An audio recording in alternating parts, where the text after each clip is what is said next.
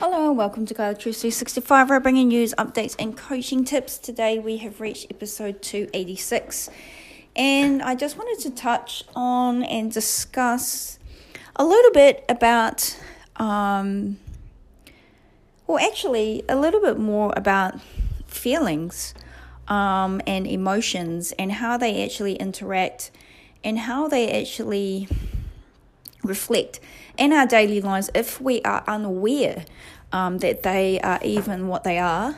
How do we um, how do we realize if these are affecting our life? And how do we then combat that? Um, and you know i was talking last week to um, just a couple of young women. You know, they are in new relationships, they are going through normal um, relationship um, dilemmas, as we all have done. Um, and you know, what expectations do women have within our society um, and from our partners? Um, whether that, you know, what what are our expectations? Are there expectations? And um, how do we then fulfill those? And part of that came up um, we were talking about um, adoption.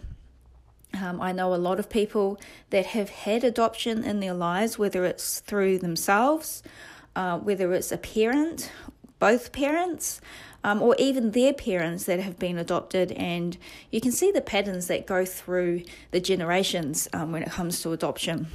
And these feelings generally come up later on through our adolescent age or years, and then they actually progress through into all of our relationships into adult life as well. So, feelings of um, loneliness, um, feelings that they don't just not quite sure why they feel a bit of melancholy. All of these feelings um, generally have been proven to um, reflect on that abandonment, you know, from a young age. And to overcome these, it takes quite a bit of work. But first of all, it takes awareness, and that's always the first step uh, towards any change in life is just to become actually aware that um, that's actually happening to you and it's in your life. I see a lot of people getting misdiagnosed, uh, you know, with depression and things like that. Um, and yeah, it's a whole different thing. Uh, dealing with these type of specific emotions um, and understanding the behaviors and how we can change that in our lives. So yeah, today really is just to to raise that issue. Um, if you know anyone that has these, um, that uh, that may um, have this in their life, just for you, just to be there for that person is really the best uh, way that you can help. Um, just help them to express, to share, um, listen to what they are going through um, in their life. Uh, you know, just normal, complex, daily um, issues can sometimes sort of spiral out of control and become a bigger deal than what they really are with people that show these signs of um, loneliness and emotional trauma. So, uh, just being there and being a good listener.